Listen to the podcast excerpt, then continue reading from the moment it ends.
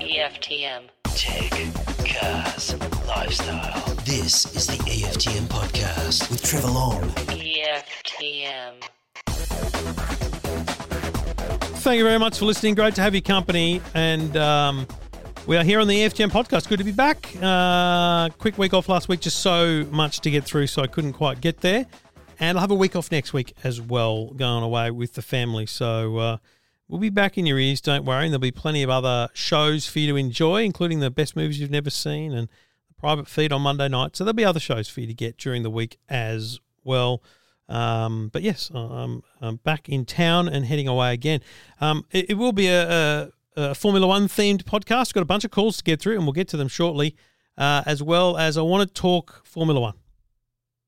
If you want to know my thoughts on the race, then please subscribe to the EFTM F1 podcast. Connor and I went through that in great detail straight after the race, thanks to Kayo Sports.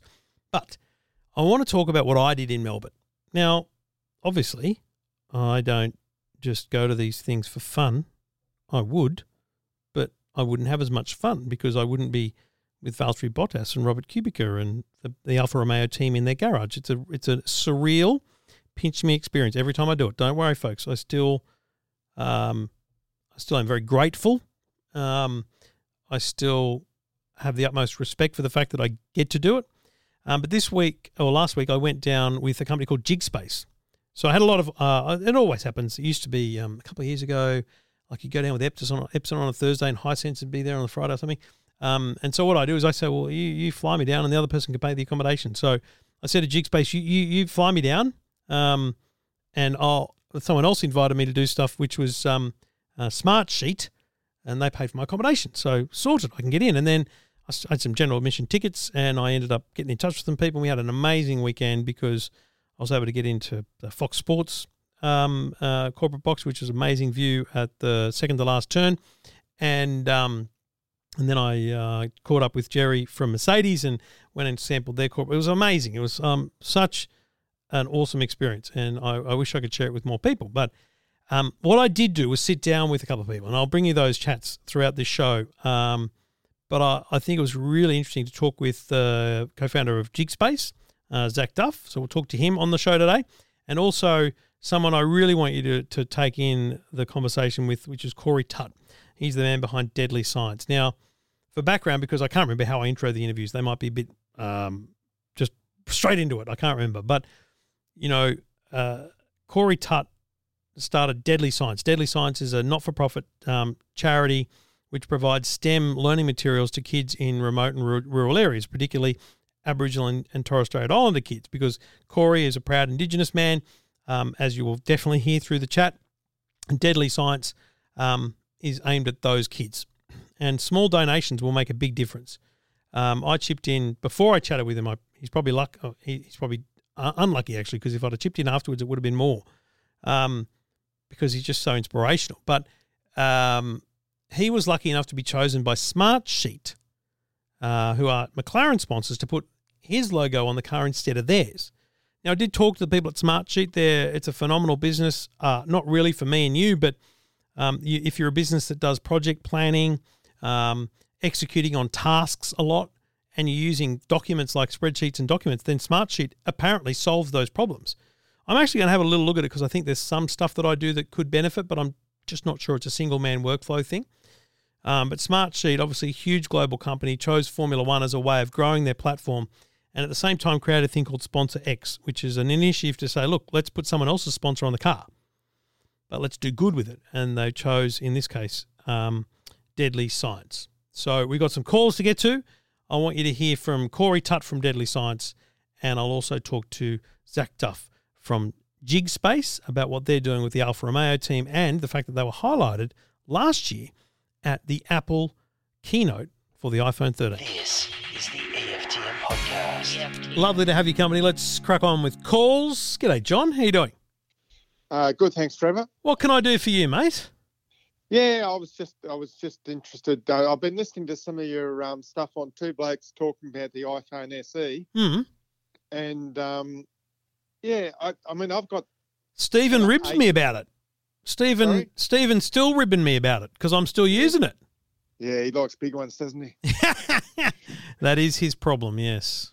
Yeah. But what do you I mean- use now? What what's what phone have you got? I've got an eight. iPhone eight. And how's So that going for you? Is it, is it is it still lasting the test of time? Well, the battery wore out, so Right. I bought a new battery for it. Mhm. Um, and I ran out of space in it because, well, I like installing apps, and it, and I also got plenty of music on there and podcasts, Right. yours included.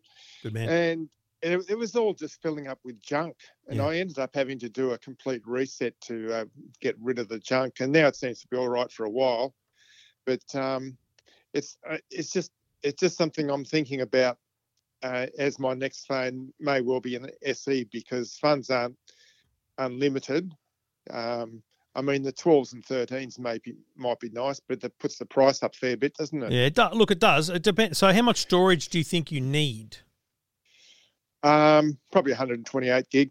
See, that's an eight hundred dollar phone with Apple. Yeah. It's that Yeah. simple. I mean, uh, you know, obviously a little bit more. It is a lot more actually. Nine sixty nine. You got to spend another hundred and sixty nine on top of that to go to two fifty six, which would buy you a lot of headroom. A, lot of headroom, um, but maybe you know not not where you want to go. Even the iPhone 11, which is now what two and a half years old, is 929 for the 128 gig model. So I do think, and look, hand, hand on heart, I'm using the iPhone SE for two reasons. One, I'm lazy and I, I couldn't be bothered switching back to another iPhone. And two, um, I like it. I think it's a great phone. I don't m- miss the big screen. Like it's not killing me that I don't have it. I certainly Yeah. love fingerprint ID, so I I'm not compelled back. The only time I miss the other phones, Samsungs or otherwise, is the the camera. It's it's definitely not as good, and the battery life definitely not as good. Yeah. So Um, if those things like battery life worries me, and I mean, it depends on your lifestyle. So my weekend in Melbourne, for example, I had to have, I had to take with me a, a battery in my backpack because I knew that I'd get to the racetrack at no, no, 8 a.m., 9 a.m., and I'd be using my phone the whole time. I'd be on it. And so I knew that by one or two, I'd feel anxiety around the battery. Not that it was dead, just anxiety, and I'd want to plug it in. So it depends whether you're like on a normal weekday, don't notice it ever because I'm at, I'm at the office, it's charging. It's next to me on a charger. I'm in the Yeah. car, it's charging. I'm at home, it's on the char- like I don't notice it in normal use. Yeah, we, we we carry a backpack. If we've got to go out during the day or Mm. for you know for a long drive or something, we'll carry a backpack in the car, uh, unless the phone's plugged in, which is all right. Why iPhone though? Let's let's unpack that one. I think it's a bigger question because what are we going to spend? We're going to spend what do we say, eight hundred bucks on a um Yeah, on an iPhone SE, right? Now, let's be clear that doesn't have the best uh, camera, it doesn't have the best battery.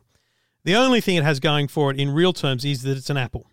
you know, like that's the, that's its big selling point, right? So, I guess it's I guess it's iTunes, the music. Uh, I mean, I've tried. My previous two phones were um, Sony, Mm. and trying to add music onto those phones was a bit of a pain compared to iTunes. are you using, so you're not subscribed to music, you're using your own music? Yeah, because I got so much. Ah, Being in my sixties, oh, I mean, I've got music from decades ago, and Yeah. Um, I mean, I've I've got Amazon Prime at the moment for a year that came with my um, came with AGL. hmm But as soon as that uh, one year's free subscription goes, I'll ditch it.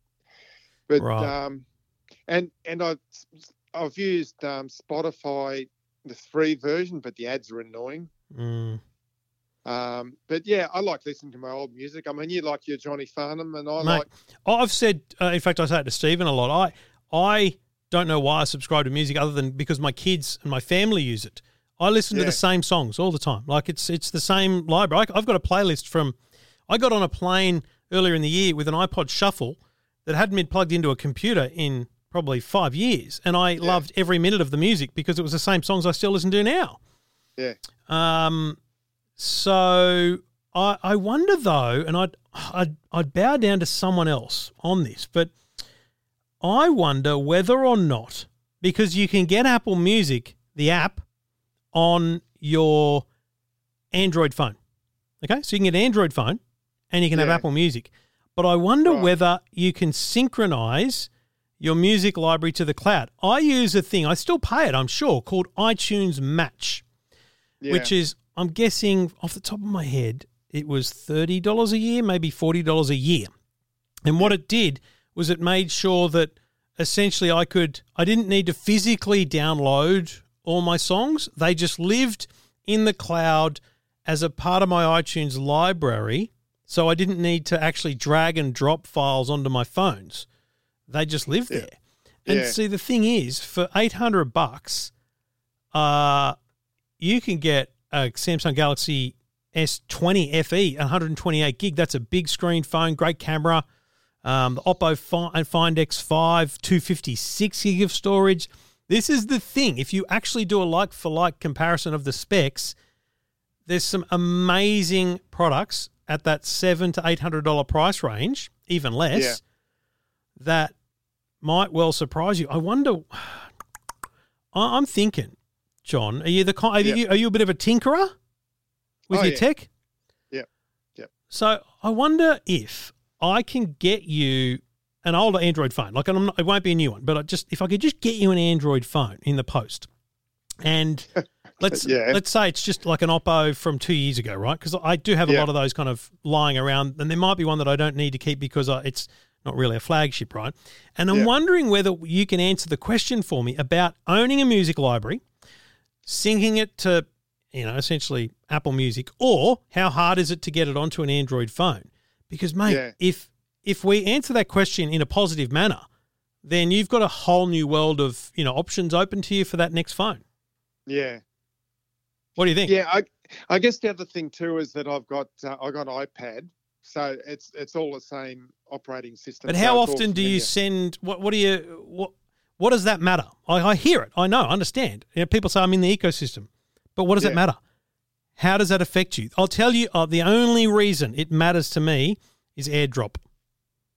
I take so on the weekend down in Melbourne because I had an iPhone SE. I took with me an iPhone 13 Pro with the with the Yeah. extra lens on the camera, and so when I was taking photos at the Grand Prix, I was using the iPhone 13 and then I would airdrop them to my SE so that I could share them on WhatsApp or you know social media or whatever. Amazing, great. Yeah. That's ecosystem. But from my iPad, I mean, I'm looking at websites, I'm using apps, I'm on Facebook. Like it doesn't matter whether it's a Samsung or or an Apple tablet. Yeah. So I just I'm just questioning whether or not that ecosystem thing is actually what they call the Apple reality distortion field. You know, we think it matters, but it doesn't. Yeah. Um, I guess it's also got to do with what you can play in the car too. Like, I mean, with my Ford, I've got to have the old 30 pin connector. So I've got I've got an old um, iPod Classic Yeah. plus an old iPhone 4, Yeah. which I'll, I'll use for music, but that's that's dying out. Um, and that so that that's that's the Ford being 11 years old. And then we've got a Suzuki which has got it won't operate Android. It'll only do um, CarPlay. No, it's not CarPlay. Oh, it just it just does that whole loading an iPod it- thing. Yeah, it'll only do Yeah. iPod or iPhone. So um, It doesn't do Android phone. Bluetooth. The Suzuki. no, Yeah, right. that's the thing with having old cars. I mean, the, the cars are fantastic to drive, Yeah. but technology for music and that they're a bit behind. Well, I'm. I'm with you. So my my little Mazda two, it's a 2010 model. If it Yeah. didn't, if I hadn't have had the stereo changed on it with a, you know, it's got touchscreen Apple CarPlay, it Yeah. would. You're right. It would drive me insane because here's the thing: it's got it had an aux plug. It had the 3.5 mil plug that you could plug a cable in, but no phone today has that. So, um, yeah, that's an interesting one. I mean, look, here's the bottom line, John.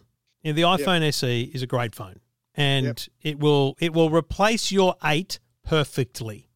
yeah, Um, but you know, if you are, and I guess the question is, look, it's eight hundred bucks, right?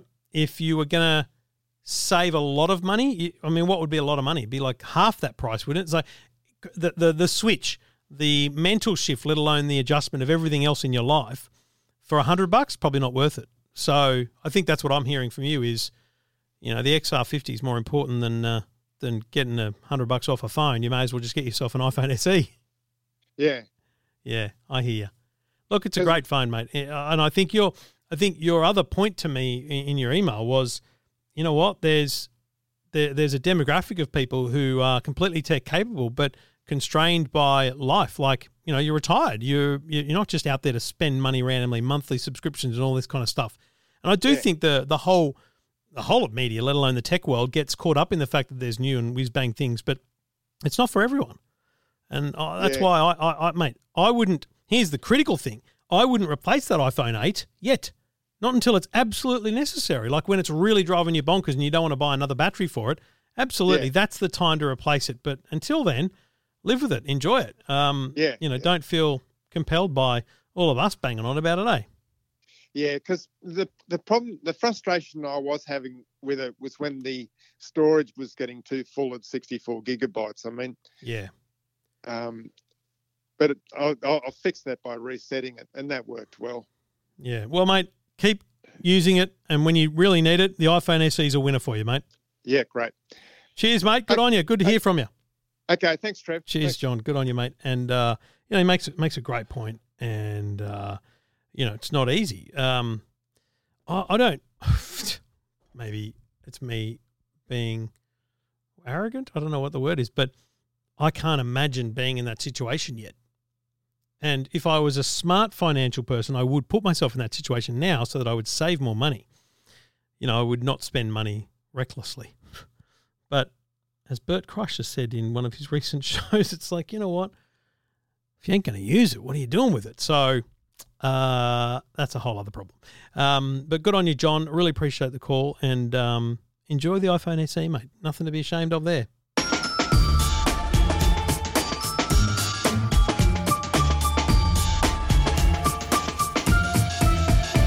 One of the things sitting in Melbourne coming to the Formula One Grand Prix, I probably didn't ever expect to be doing is sitting talking about um, an Aussie not for profit in the STEM space. But that's where we find ourselves. And I'm here with Corey Tutt, the, uh, the founder of Deadly Science. And, mate, isn't it a remarkable thing that you get to sit here at the Melbourne Formula One Grand Prix and get exposure for what you're doing because of a huge multinational company taking out sponsorship on a race car? I know it's a bit weird, isn't it? Um, and first of all, Yama, thank you for having me. Um, and it's an absolute pleasure to be here. So let's go back to the start here. Um, Deadly Science is on the side of the McLaren Formula One car this weekend in Melbourne. Um, and you're doing that as a part of Sponsor X, which is a, a program that Smart Sh- Sheet have done to essentially give exposure to people like you and, and organisations like you. So for people that see the brand on the car and wonder, what is it? What is Deadly Science? Yeah, so deadly science, you're not going to die. Deadly is a deadly is a form of blackfella slang to describe something as cool or awesome, and I'm a Gamilaroi man. And um, Deadly Science is a STEM charity that provides resources and mentoring to hundreds and, or if not thousands, of kids across Australia, Aboriginal and Torres Strait Islander kids. Because, um, you know, the reason why we do that is because remote schools are really under resourced when it comes to STEM. And how I started Deadly Science was I found a school with 15 books in its whole school, and I decided to do something about it. And then it kind of grew into this thing that is now luckily on the side of a Formula One car. So, what um, what's the daily application of Deadly Science? You're um, it, it's a part mentorship, part resources. Um, you know, you're delivering uh, resources to to communities and schools. What sort of things are they getting? So, um, for example, like, so yes, we do resources mentoring, but actually 90% of what we do are relationships and relationships with young people and teachers and community members. Um, but, you know, Deadly Science has, you know, for a lot of schools around Australia, has put the first ever microscope in their school or, or books.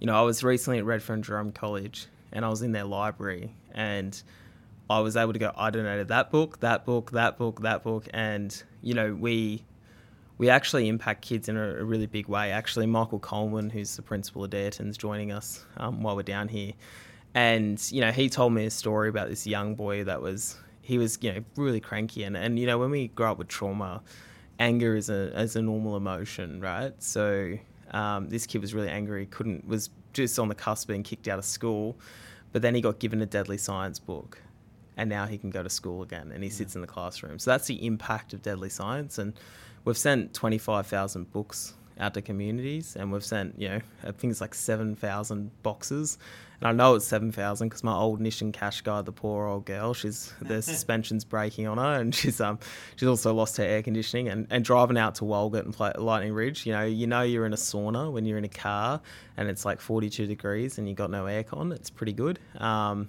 but you know we do stuff like that, so not only do we support schools, but also during the bushfires and the floods, we supported families that had lost everything. Mm.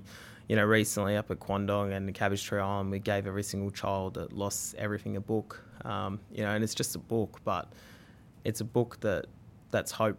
You know, hope for the future, and I think those kind of things we do. And you know, when the lockdown happened, we provided food and resources to people stuck in lockdown in Walgett and you know places like that, Goodooga mm. and Gilgandra and so Deadly Science is a real grassroots organisation, and it we don't get a lot of government funding, or if any, we don't get any government funding, and we pretty much rely solely on donations and and the support of people like Smartsheet, um, who have come out of nowhere to offer this fantastic opportunity. But for me, the value of this sponsor X is actually the logo on the side of the car because you know the thousands of kids that look up to Deadly Science and follow Deadly Science. Mm.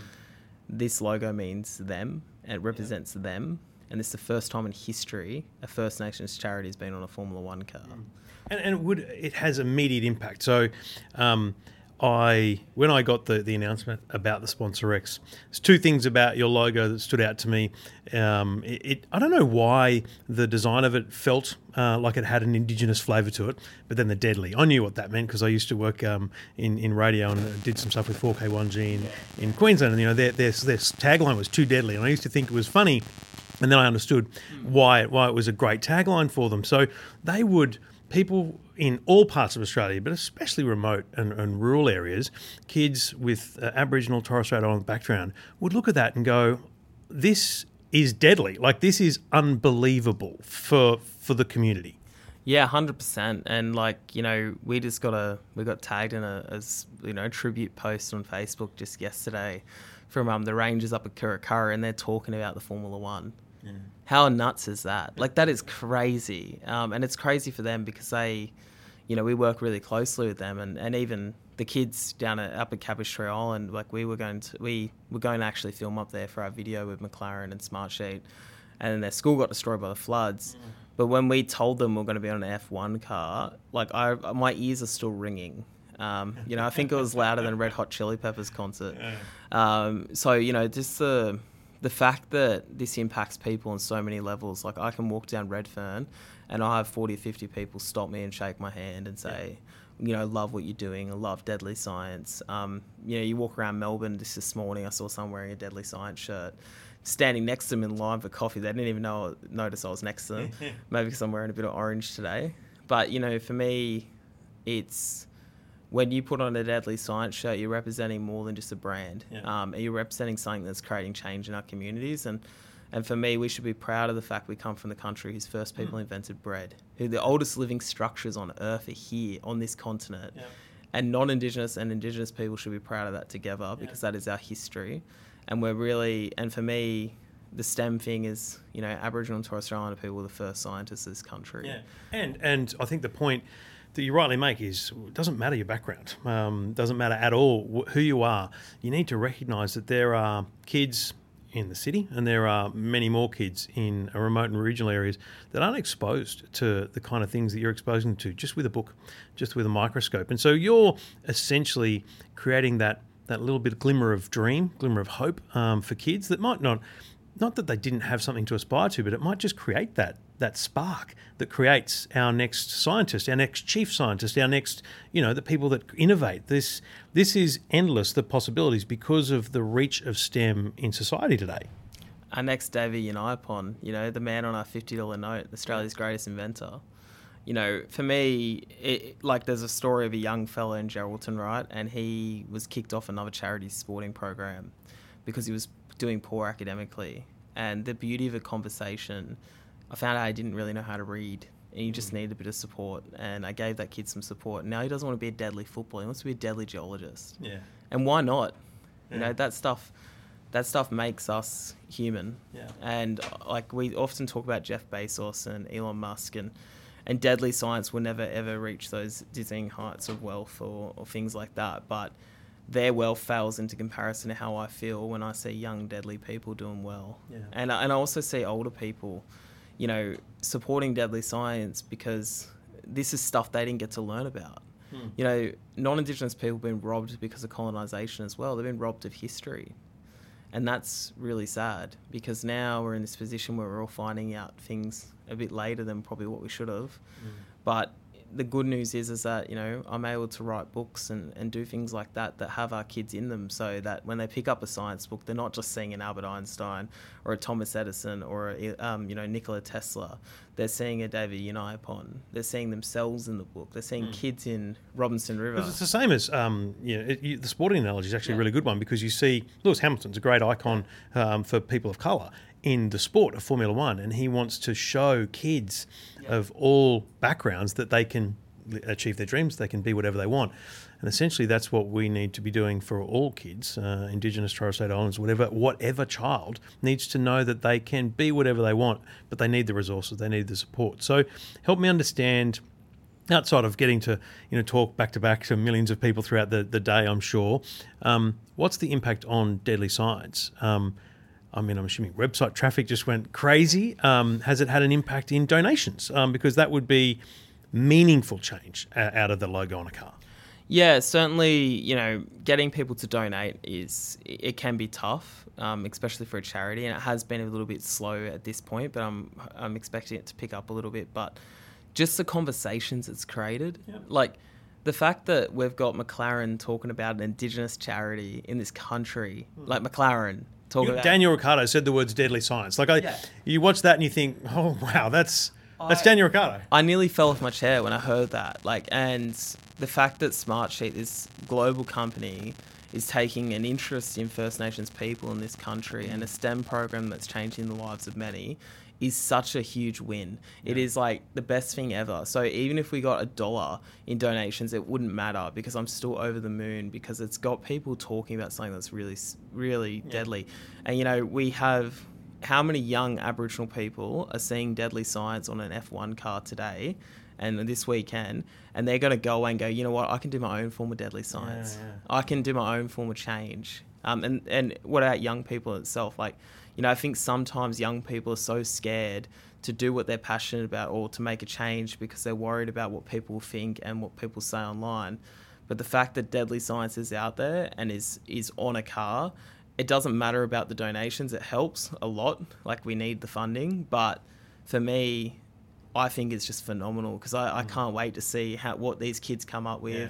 to help other kids, or you know, I can't wait to see you know Daniel Ricciardo later if I get the chance to meet him, and I'm going to actually see him say the words "deadly science," and it's like for me that's just Yeah. like so powerful, and the fact he's got an indigenous helmet as well. Yeah. Um, you know, I I just think it's so amazing, and and the fact that you know Smartsheet, these blokes from America and ladies that came out all the way out here to talk to me, um, little old Corey from Walgett, and you know, um, it didn't, you know, for me, it, it's just a big deal. Like it's, um, so I'm very appreciative of this Yeah. opportunity. And the first thing I did yesterday was give a, a message stick to the CEO of Smartsheet of respect because I, I have the utmost respect for Smartsheet, and this is not done as a a tick the box kind of thing. This is done out of the goodness of their heart, Yep. and and good people in tech are worth their price in gold. Yeah.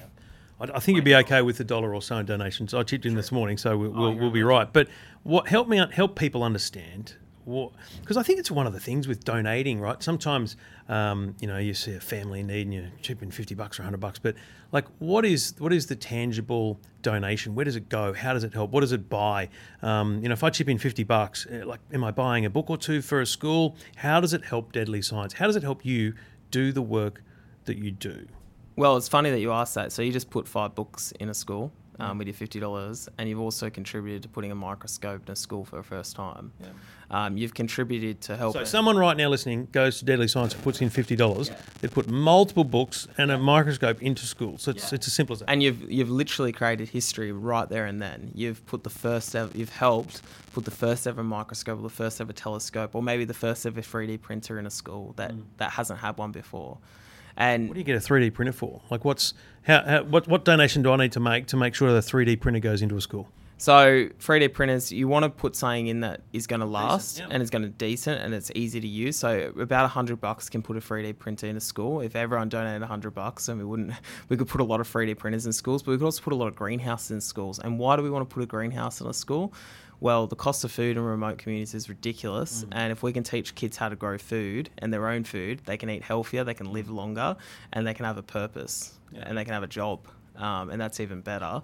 So for me, I really want to create. I really want to use these things as solutions. So I don't want to just put a 3D printer in a school just for the sake of it. I want kids 3D printing stuff that's going to find solutions for their classroom. Um, one of the things that we did is, um, you know, those old plumber cameras. Yeah. They stick them down the thing. So we gave them to the Kiwirrkurra kids, and they're sticking them down night parrot burrows. Why is that? Because they took the first ever photograph of a night parrot during the day with those tools. They did it, not me. Yeah. But they also they're also able to collect bilby scats, and they're helping map the genome for the bilby. And why do they need to map the bilby for the, genome for the bilby? Well, marsupials are born without an immune system. So if you see a joey, a kangaroo, or a koala, or a Tasmanian devil, so de- Tasmanian devils have devil facial tumor, which is DTD, and it's the only known infectious cancer on Earth, and it affects them. So they rub up against each other, they get the, they can get the cancer. So um, for us, it's it's about the scientists working on the Australian Genomics Lab, with Kathy Belov and Dr. Carolyn Hogg. They're looking at the proteins in the milk because Tasmanian devils don't get devil facial tumor until they've had a litter. So they can actually hold off. And the reason why the joeys don't get it is because the milk in there that they have is has um, proteins in it that give them an immunity. So this work that the kids are doing at Kiwirrkurra, they're finding out if the bilbies have that immunity in their genome and their makeup. So this could be the next thing that fights superbugs. So for us, you know, golden staph is a very, very intelligent bug, right? It, it will eventually becomes too smart for the medications we have today tomorrow. So we need to find new innovative ways to create drugs for tomorrow to fight superbugs and infections. So this is where the next medicines will come from is marsupial milk. So these kids are helping with the future, and this is a real world implication for what they're doing. Um, they're putting in trail cameras for the jalaba, which is a great desert skink. It's an endangered species. They're using that data to help save these animals. So, you know, these are these are things that kids are doing even now. Like even many Alex school, they might be setting trail trail cameras and looking for water buffalo, but they're counting the water buffalo in the community. So they know how many water buffalo are there. So like, there's kids doing this stuff everywhere. Um, Menindee Lakes down near Dareton, they've just we've just given them a set of trail cameras um, and science tools, and they're now doing their own form of it. Eventually, we're going to get eDNA, so just touch DNA, and you can find out what animals have been around. So they recently did this project in the Royal Botanic, uh, sorry, not the Royal Botanic Gardens, the Royal National Park in Sydney, where they looked at if, if there's any platypus left, because there used to be platypus left in the, the Royal Botanic. Uh, sorry, the, not the Royal Botanic, Royal National Park, and um, there was a great oil spill in the 90s, and it wiped out all the platypus. Now they can say that there's no platypus left because of eDNA. So eDNA is like so that stuff's really important. They're doing that here in Melbourne as well in Wurundjeri country, but I want to get my kids involved in that because that would be the deadliest thing ever.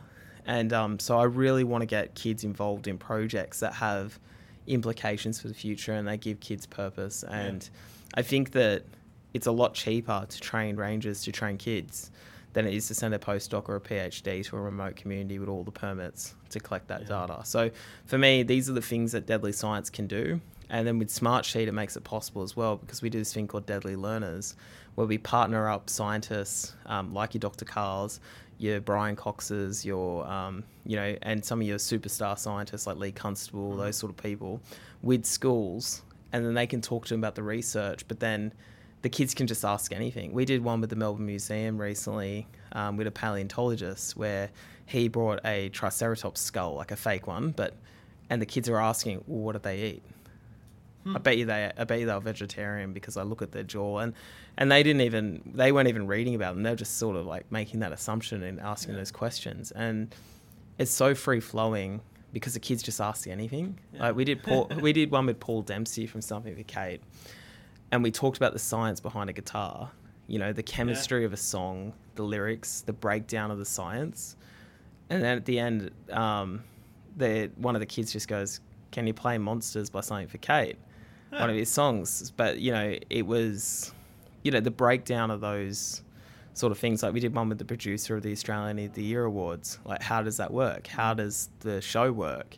You know, how can you make stuff work on TV? You know, and these kids are so engaged because they don't get to meet these people. Yeah, I guess, and that's the thing. It's about exposing Yeah. kids to the the people that can answer the questions that are just running through their minds, you know, and that's that's that's the beautiful thing about um, an organisation like you connecting the questions with the answers. You know, that that's what it's all about. I, I want to understand just finally.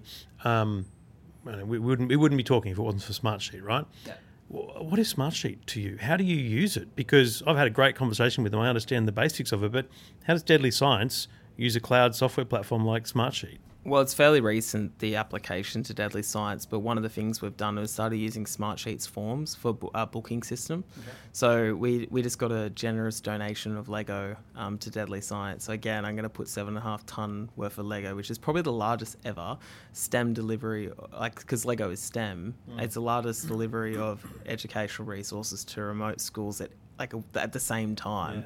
So uh, we're going to hit 220 remote schools with free Lego. That's pretty deadly Crazy. and um, it is crazy. So I have to enact the help of my mother-in-law. But Smartsheet makes it really easy because we can build a form, and then the schools can go, okay, I want some Lego, and they can fill that out, and then I have all that data that I can say, okay, here's my list, and I can go and just cross it off, and this is who's got Lego, this who does, here's this who doesn't. So Smartsheet have already saved so much time for Deadly Science, and the software has already helped us because there's only three of us at Deadly Science, and um, I was. I'm now the first employee, but I was actually one of the last employees at Deadly Science because I was only employed last year in June, and even though I'm the founder, so for me, having that relationship with Smartsheet and that software for a company that for an organization that doesn't have a hell of a lot of funding to do this is huge because I would normally have to employ an extra person to fill out all that data and help with that. So they've helped me tremendously over only in the last couple of months from doing this. So I'm very excited. mate. Uh, what you do is admirable. Uh, at the very least, what your vision is is is beyond most people's imagination. Clearly, you have the drive and determination to make this, uh, you know, something that's going to have just amazing outcomes for the future generations. And I think that's what's what's beautiful about it is I hope that you get to spend, you know, your later years looking back at great stories of people who are on our banknotes or on our TV screens or on our lecture halls, um, and you will have literally, you know, changed changed not just the Indigenous community in Australia, but change the world. That's the objective. success looks like for me, um, me sitting out there and my the next CEO of Deadly Science being one of my deadly scientists and telling you about how great Deadly Science is for the community with their own passion and flavour. So I really want to build something that supports our mob and our people for years to come. And hopefully one day there's no need for deadly science because we're all with STEM education's put up he- uh, put up on the pedestal where it should be, and it's just as important as literacy. And I think that it's actually in some cases more important than literacy to have STEM skills. So for me, if I can be in a position where our deadly scientists have grown up to running this organisation and helping their next generation, then I'll be very happy, even if it means I'm unemployed. Enjoy the weekend. I hope you get to have a good chat with Daniel and uh, mate, be deadly.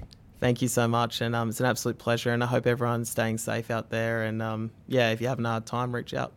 What's the website for people to donate? Uh, www.deadlyscience.org.au, and it's a pretty deadly website now because um, we've just updated it. So I hope you all enjoy it. Cheers, mate. Thanks for your time. Thank you so much. EFTM. This is the EFTM podcast. EFTM podcast. Well, I'm kind of chilled. We're going to take next week off. I know I took last week off. And that's a like, as I've said before, quite openly and honestly, if everything else gets uh, over my head, I, I have to forego this now and then. Uh, I would I would hate to do more than like two weeks in a row lost, and that's why I always try and, and not do that. But next week having um having a, a family week with the with the kids. Um, so yeah, you're going to take a week off everything. Um, uh, and so that'll be lovely. It'll be nice to get away and just do just anything other than answer the calls and take the radio, go on the radio and do all those things. So it'll be good to chill and catch up with some family and friends who uh, haven't seen in a very long time. Um, my phone's ringing, and it's a phone call from Cuba. Let's see who this is.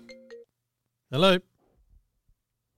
Hi, this is a call from Amazon to inform you that today your Amazon Prime services will be auto renewed and mm-hmm. $99.99 will be debit from your bank account. So enjoy your Amazon Prime services. If you wish to cancel the services, then to speak to our cancellation department by pressing 1.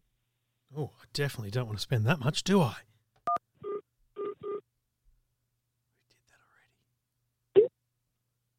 Hello. Hello. Hello. Yes, thank you for get, yes, thank you for getting connected to the Amazon. How can I help you? Well, I just got told that it's renewing today, and it seems a lot more expensive yeah. than normal. Yeah, so you want to renew it or you want to cancel it? Oh, I'd, I'd cancel it, thanks. Yeah. Okay, so for the cancellation of the subscription, the can, there is a cancellation process.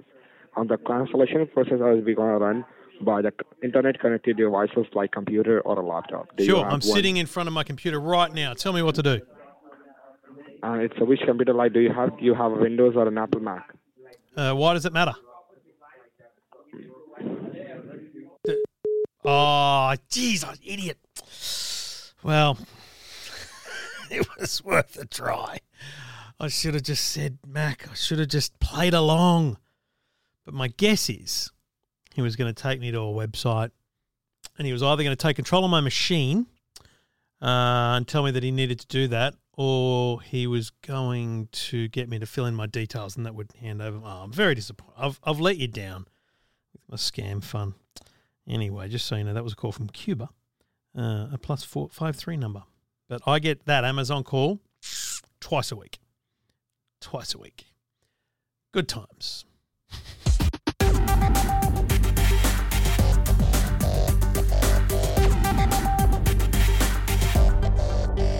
Trevor Long taking your calls. If you've got a tech question, just go to the website EFTM.com. David did that. G'day, mate. How you doing? Very well, thank you, Trevor. What can I do for you, mate? I am looking at upgrading my phone. Yep. Uh, me and my wife, we've both got Samsung Galaxy Nines, and we don't want to go back on contract. Good call, mate. Good call. Love it. And we just want your advice on something around a thousand or under that you think might be just as good as what we've got. Who are you with, telco wise? Uh, we're with Optus, Yep. but we're stay just there or are you going to move around then? No, no, we'll stay there because I'm only on a SIM only plan at the moment. So you're saving money So- already on a SIM only Yeah. plan. Good, good. So all I want to do is just continue on with that plan, but just go and buy two new brand new phones. Mate, you've got an S9 now, so we're talking about a phone that's you know got a few years on it. Um, Yes. And mate, in all honesty, the new uh, A series from Samsung are amazing. Yes. They're excellent. The- A57. Uh, 53 would be the the latest one, 53, and, and yep. I think it's the it's the one they're pushing the most because I think it's the perfect value proposition, if you like. I think Was it's that a, the one for around about seven hundred dollars? I was just going to say, I feel like it's around 700, 699. Um, there's obviously one that's a bit more. That's 799, which is the A73, and yep, it's it's better. It's even incrementally better on the screen and the cameras. But you, Yep. you I reckon, if you went from an S9 to the A53, you would be very, very happy. You would be Fantastic, Trevor. very That's- impressed. And so essentially, I'm- what you're going to do there is you're going to own those phones outright. Um, Correct. They, they will last you, mate. There's four years in those phones, easy. Um, no problem. and then make sure, though, I mean, I love Optus, but make sure that you continue to shop around. So the big thing Will I'd do. recommend is look at those companies like Kogan Mobile and Boost Mobile that do 12 month plans. Because once Yes. you find a telco, if you pay 12 months in advance, these are prepaid, still SIM only. You save Ah, huge okay. cash, huge cash. So you're not on a contract for the phone; you own that phone. But it once, Yes. if you shop around a bit and go, oh, this month let's go to Boost, next month let's go to Aldi, next month go, let's go to Kogan, and if you find that Kogan is pretty darn good, works for you, and they've got a 12 month deal that you can buy up front, I just did it for my son. Instead of paying 35 a month on Vodafone for my son, my teenager, Yes. I paid, I think it was 200 for the year or 150, Wow. 150 for the year, and I'm done. Uh, worry about it again in a year. All right. Thank you so much, Trevor. I really appreciate it, and I on you, love and I love your show. Thanks, Fantastic. mate. Appreciate it. Thank you. Get in touch Bye. anytime. Cheers, mate. And uh, yeah, if you've got a question like David, just get in touch. Try and save you some coin wherever we can.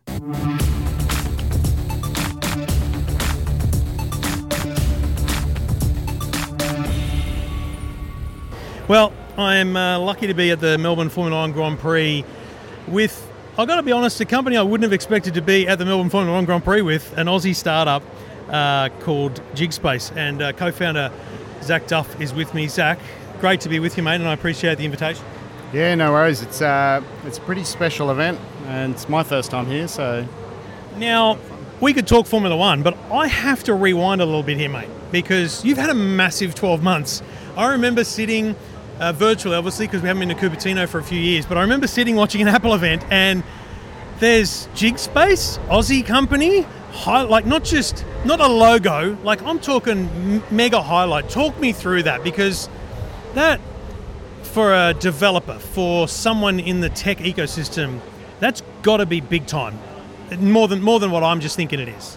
yeah, it's it's kind of like uh, the Oscars for startups, almost, for, for, especially on the App Store. Like it's it really is to be featured in the keynote, not just to be like you say a logo, but to be the the app that is showing off their technology. It's it's the the application that shows their vision of the future is is pretty crazy, and that was, I mean, a lot of work went into that.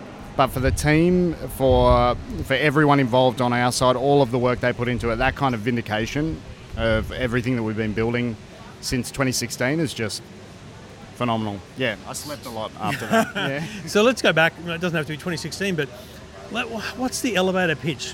What is Jigspace? How do you describe it to the absolute uh, unknown? Someone who has never heard of it. Um, you know, you're here, your logo's on the side of a Formula One car. How do you describe it to people to say what is Jigspace? Jigspace is the platform that lets you create and share interactive 3D knowledge. So the the tamest pitch of it is PowerPoint for 3D.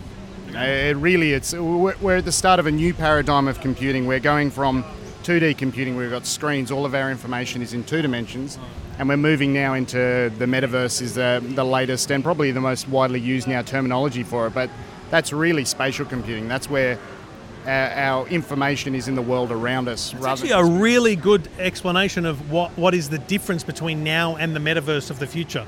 Rather than just seeing it as a buzzword that so many people see it as, it is the next way we'll interact with things. And right now we interact with a flat screen and a two dimensional space. And so you're saying Jigspace, and I guess your, your play is that Jigspace can be the, the, uh, the platform to assist with powering that future, but also in a real world um, where three dimensions actually helps explain a concept, a product, a thing.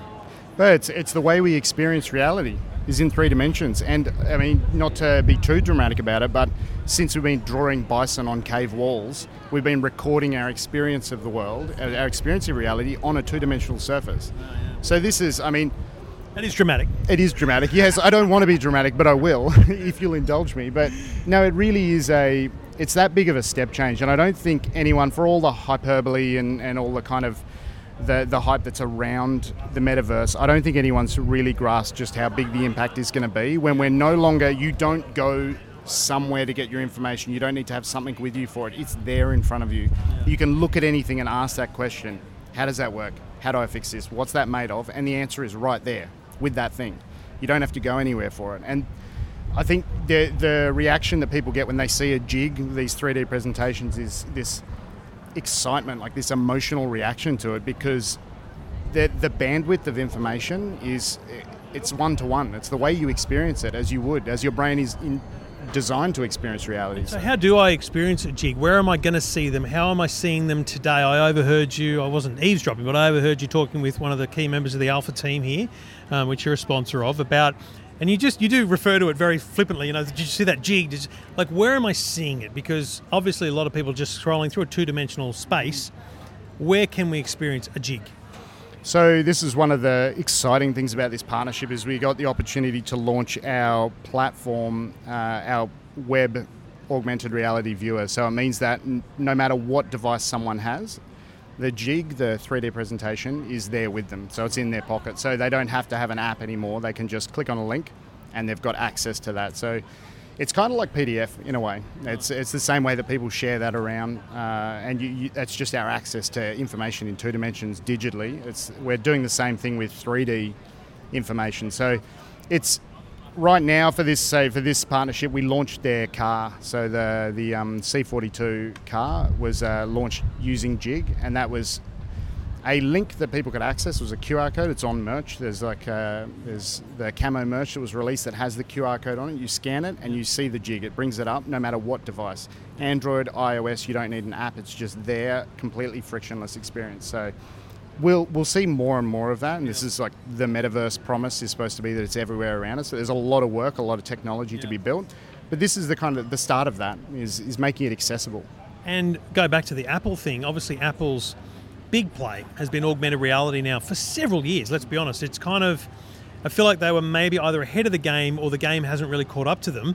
Um, but you know, we've got technologies like lidar in in in their devices. Their augmented play is epic. So. If we look at a jig as being a 3D representation of something, is it then the ability for you to use devices that do have the capability? Because obviously, not every device can do AR. But whether it's a headset that has AR capabilities or a phone, is it the idea that then a jig can be an augmented thing also that can be experienced? Yeah, it's uh, for me. Well, there are three core tenets for Jig uh, from very well, actually day two, not day one. It was day two that I wrote it in my notebook. That Jig has to be simple, it has to be useful, and it has to be delightful. Those are the three things that Jig has to be for us to cut through and for it to be something that actually enhances people's experience. So that, that that second point, the utility, is critical for me. So if there is no, if there's like there's so much gimmick in the metaverse, there's so much gimmick in like marketing and AR, that doesn't really do much for me or for Jig as a company. So our focus has been how do we make something useful that goes to as many people as possible and is as useful for them as possible.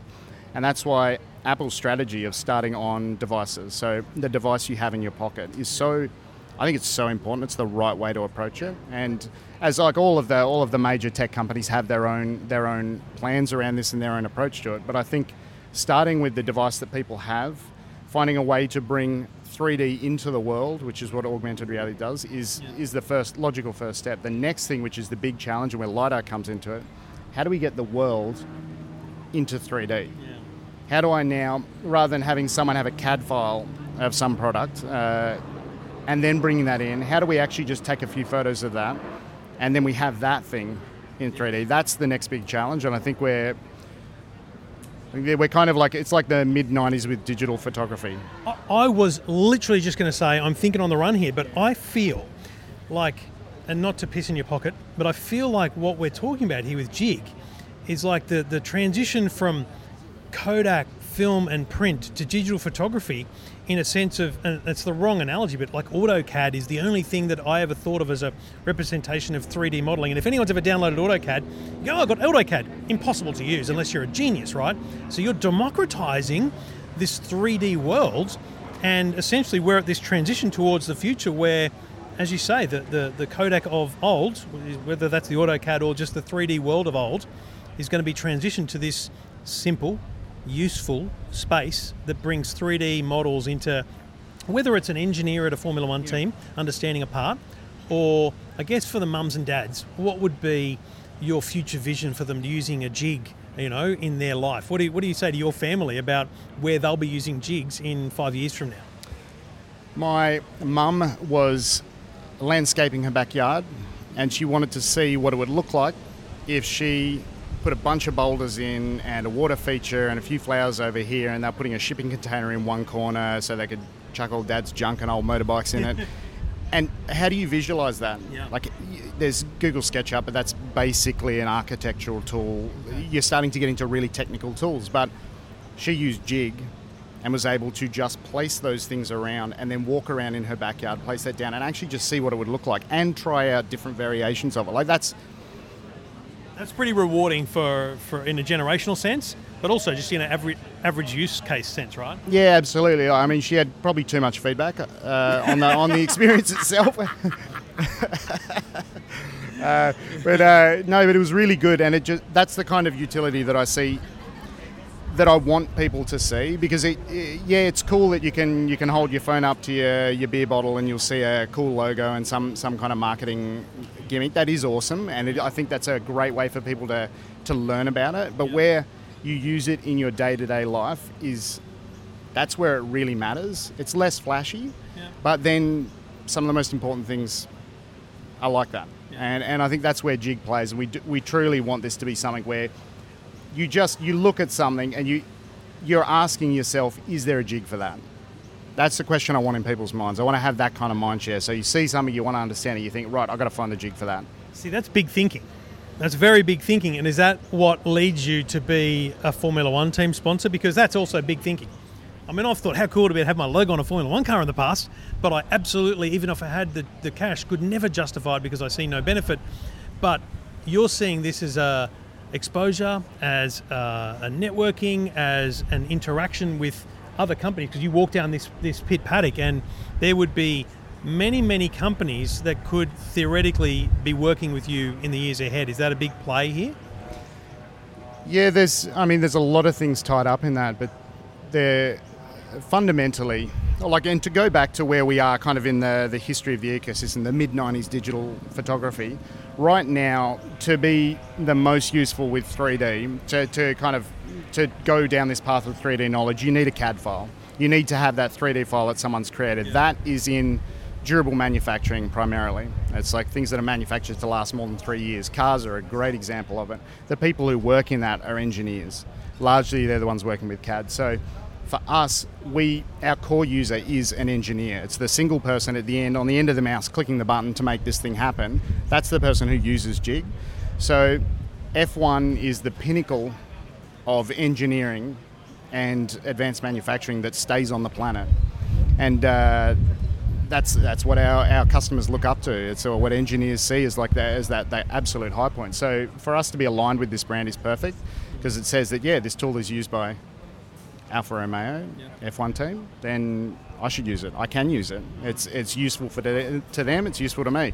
So it's it, one to one. It maps really well with our with our core customers. But you're right with the networking, with the with the education of people as well. I think that's a really important part for us to play. Is it's not we want them to see jig. I want it to be visible. I want it to be exposed, like exposed to a lot of people. I also want it to be an experience where people are excited about it. That they they create a emotional connection with that content, and jig to be there is aligns really with what we want. That delight component of our core tenets. So it, it is it's a great kicking like a kickoff for us in this uh, in this space, and the logos on the car. Uh, is it wrong that all I took out of that was that F1's the pinnacle that of stuff that stays on this planet, and therefore you need to meet with Elon Musk? I mean, is that is that where we need to be next? Yeah, basically. so if you can get in touch with him and just let him know, Zac's on Zac's on the lookout. Yeah, okay, mate. It's very exciting. It's it's kind of kind of fanboy to to say that, but I I'm I'm just really excited for you to see that you're able to clearly take what is a vision you've had for years, and I'm sure it's been rewarding all that time. But the massive rubber stamp that is the Apple event, and now to be able to take that to the next level and, and, and not just put a logo on a car, but execute your vision with a partnership like this, uh, I think it's fascinating and it's it's brilliant. And I wish you all the best, mate. It's it's really going to be an exciting journey to follow uh, because it's not going to be a one year journey, mate. This is obviously uh, a long road for you and, and a team that I'm assuming is ever ever growing. Yeah, yeah, it is. It's uh, yeah, we're at 20, 26 now, uh, and it's yeah. It's, I mean, we're at ten started last year, so it's it's grown pretty quickly. I think it was four months that we got up to that number as well. So it was it's been a lot of growth, but everyone is on this journey, and once you get kind of infected with the idea of your knowledge being in the world around you, your understanding of the world being right there in front of you, it just it's hard to hard to work on anything else. And Well, mate, you're in you're living the dream. Congratulations and good luck. Cheers, thanks, mate.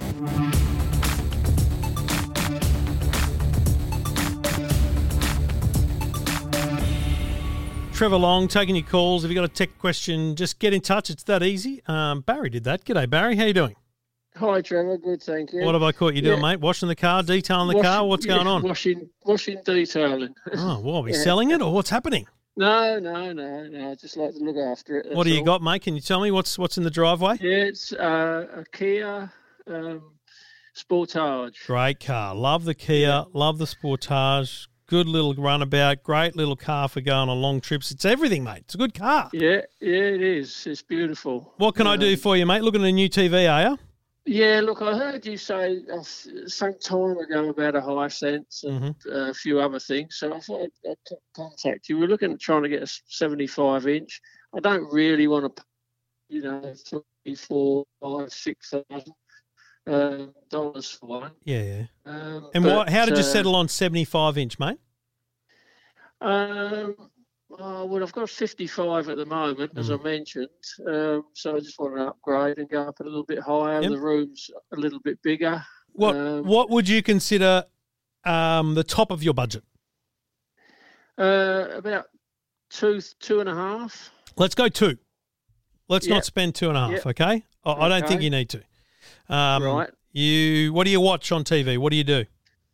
Well, mainly what's free to air, Mhm. um, Netflix, and we do uh, stream other ones periodically. Um, uh, you know, you cancel them after a while. Sure, sure. Um, and uh, Optus Sport, I watch a bit of soccer. Okay. uh, and how do you do that? Have you got a fetch box or something? Yeah, I've got a fetch box, Oh, but I've also got the uh, Google Chrome Oh, nice. uh, thing on the the Samsung that we've currently got, which is probably about nine years old, I think, something like that. All right. Well, I'll, I'll give you. I'll give you two picks straight up Yep. from uh, JB Hi-Fi, and I'm just on their website. Yep. I'm just browsing these. Right? So the first Yep. one is two thousand and ninety-five bucks. It's a Sony Bravia, seventy-five inch Google TV. Now, Right. the reason I say Google TV for you is highly relevant because it means you can get rid of that Chromecast. It's basically Right. got all that Yep. built in, so you can actually install all the apps you want just on the TV. Um, Yep. I don't.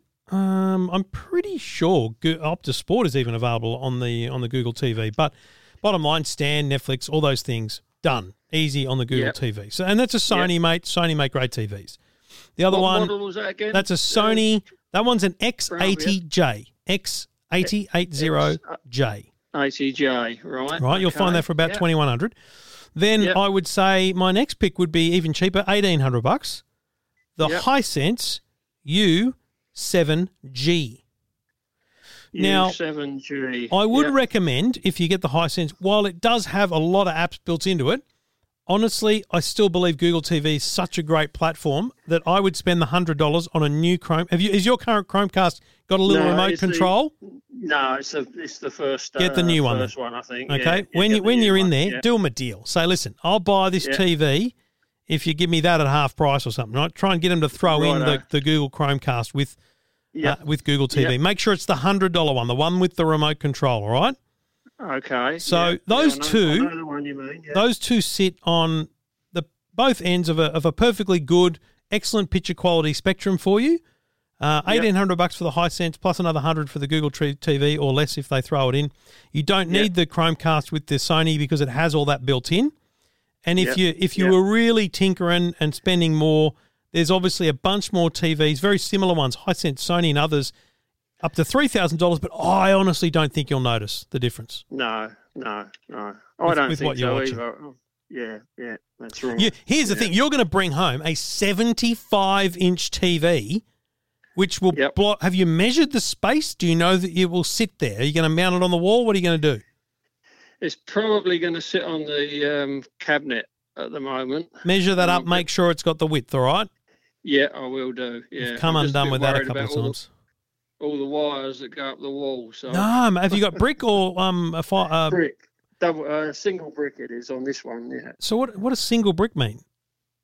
Um. Well, it's just uh, uh yeah, just a. So there's no cavity? In, no, not not because it's an internal wall. Ah, So it's just a single brick, and so the gotcha. wires would be chased up the wall and, um, Yeah, okay. over. So I'm Yeah. a bit worried about you know uh, where to drill the holes, etc. yeah. Look, if there's no cavity, it's it's harder work and it's not as clean. So you're probably Yeah. right. Um, Yeah. But just make sure you measure the entertainment unit before you go and buy because you want to make sure those Yeah, feet well those feet are going to sit there, mate. But oh, I think you'll love it. I think both are great TVs, and I think they're great value at two grand for a 75 inch TV. Great value, mate. Right. Oh, that's terrific. I really appreciate your help there. Good on you, Barry. Get back to the car, mate. Okay. Making sure it's spit and polish, right? Will do. okay. Good on you. Take care. Thanks, mate. Good on you, and um, happy to help Barry shop any day. Um, and that look, there's a bunch of great TVs that have spent a lot more money. You know, Barry could spend seven grand, eight grand on a Samsung Neo QLED, which would be beautiful. But I just, you know, given Barry watches free to air TV and a bit of Netflix, the value in the 8K TV, let alone mini LED and those kind of things, I, I don't see it.